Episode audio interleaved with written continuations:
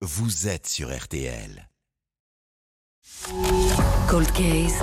Les mystères de l'été sur RTL. Il y a les enquêtes en cours, les dossiers chauds si on peut dire, et puis il y a les cold cases, les affaires criminelles non résolues. Depuis un an, le ministère de la Justice a créé un pôle spécialisé au sein du tribunal de Nanterre pour euh, rouvrir ces enquêtes et tenter euh, d'apporter des réponses aux familles.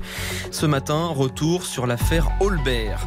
Au début de l'été 83, Mathieu Holbert, 10 ans, disparaît subitement à Péroul, dans les Alpes de Haute-Provence. Son voisin est suspecté de l'avoir enlevé. Un procès a lieu. Mais sans corps, ni preuve, ni aveu, l'homme est donc acquitté. Sauf que les parents, eux, évidemment, n'ont jamais baissé les bras. Étienne Baudu, le correspondant RTL à Marseille, revient sur cette mystérieuse affaire du disparu de la route Napoléon. Nous sommes le 25 juin 1983.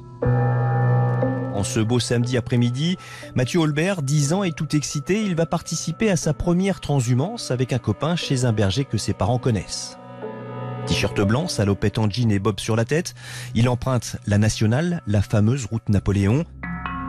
D'ici à la ferme du berger, il y a un peu plus de 3 km. Il dit bonjour en passant à une amie de la famille. Le garagiste, lui aussi, l'aperçoit. Il est 14h30.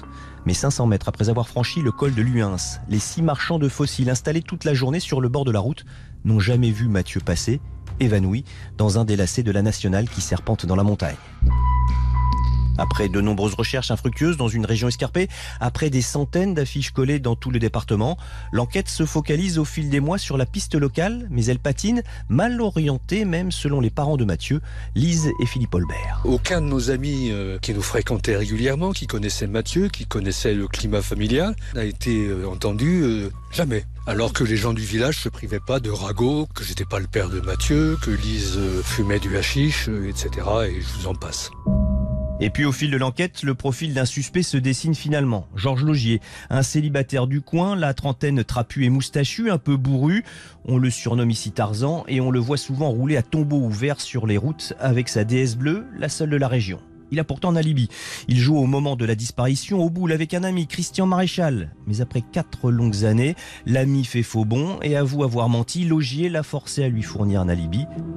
Georges Logier est inculpé et renvoyé devant les assises en 1992, neuf ans après les faits. On a pu reconstituer à peu près le film des événements du samedi, les horaires, les itinéraires, euh, tout ça s'imbrique parfaitement et qui nous conduisent à penser que Logier est vraiment en première ligne des suspects. Quoi. Mais en l'absence du corps, de preuves irréfutables et sans aveu du suspect, après quatre jours d'audience, Georges Logier est acquitté. Bon, mais c'est vrai, Étienne, que cet acquittement aurait pu euh, sceller euh, cette affaire, sauf que les parents de Mathieu n'ont jamais lâché prise. Non, jamais. Les deux retraités âgés aujourd'hui de 74 et 75 ans ont tout fait pour que l'affaire ne soit pas classée. Ils ont même repris récemment le dossier et relu tous les PV d'audition. Ils ont redécouvert le témoignage d'un voisin du village. Quatre jours après la disparition de l'adolescent, il explique que le fameux Georges Logier l'a emmené dans sa déesse bleue. Ils doivent aller coller des affiches de Mathieu à Draguignan, mais Logier fait un long détour pour s'arrêter au pied de ruines, loin de toute habitation. Pour Philippe et Lise, ce témoignage n'a pas été suffisamment exploité. Nous sommes aperçus que déjà le lieutenant-colonel Rib de la gendarmerie avait demandé à Rony Sous-Bois de donner des moyens pour faire des recherches approfondies sur cette ruine. Moyens qui lui ont été refusés à l'époque parce que Rony estimait que 16 ans plus tard, il n'avait pas de moyens adéquats. Oui, mais voilà, Georges Logier est décédé l'an dernier. Lise et Philippe ne s'avouent pourtant pas vaincus. Il faut interroger à nouveau celui qui avait fourni l'alibi, Christian Maréchal, qui sait quelque chose, ils en sont persuadés, et puis aussi retourner sur ces ruines avec des moyens techniques modernes.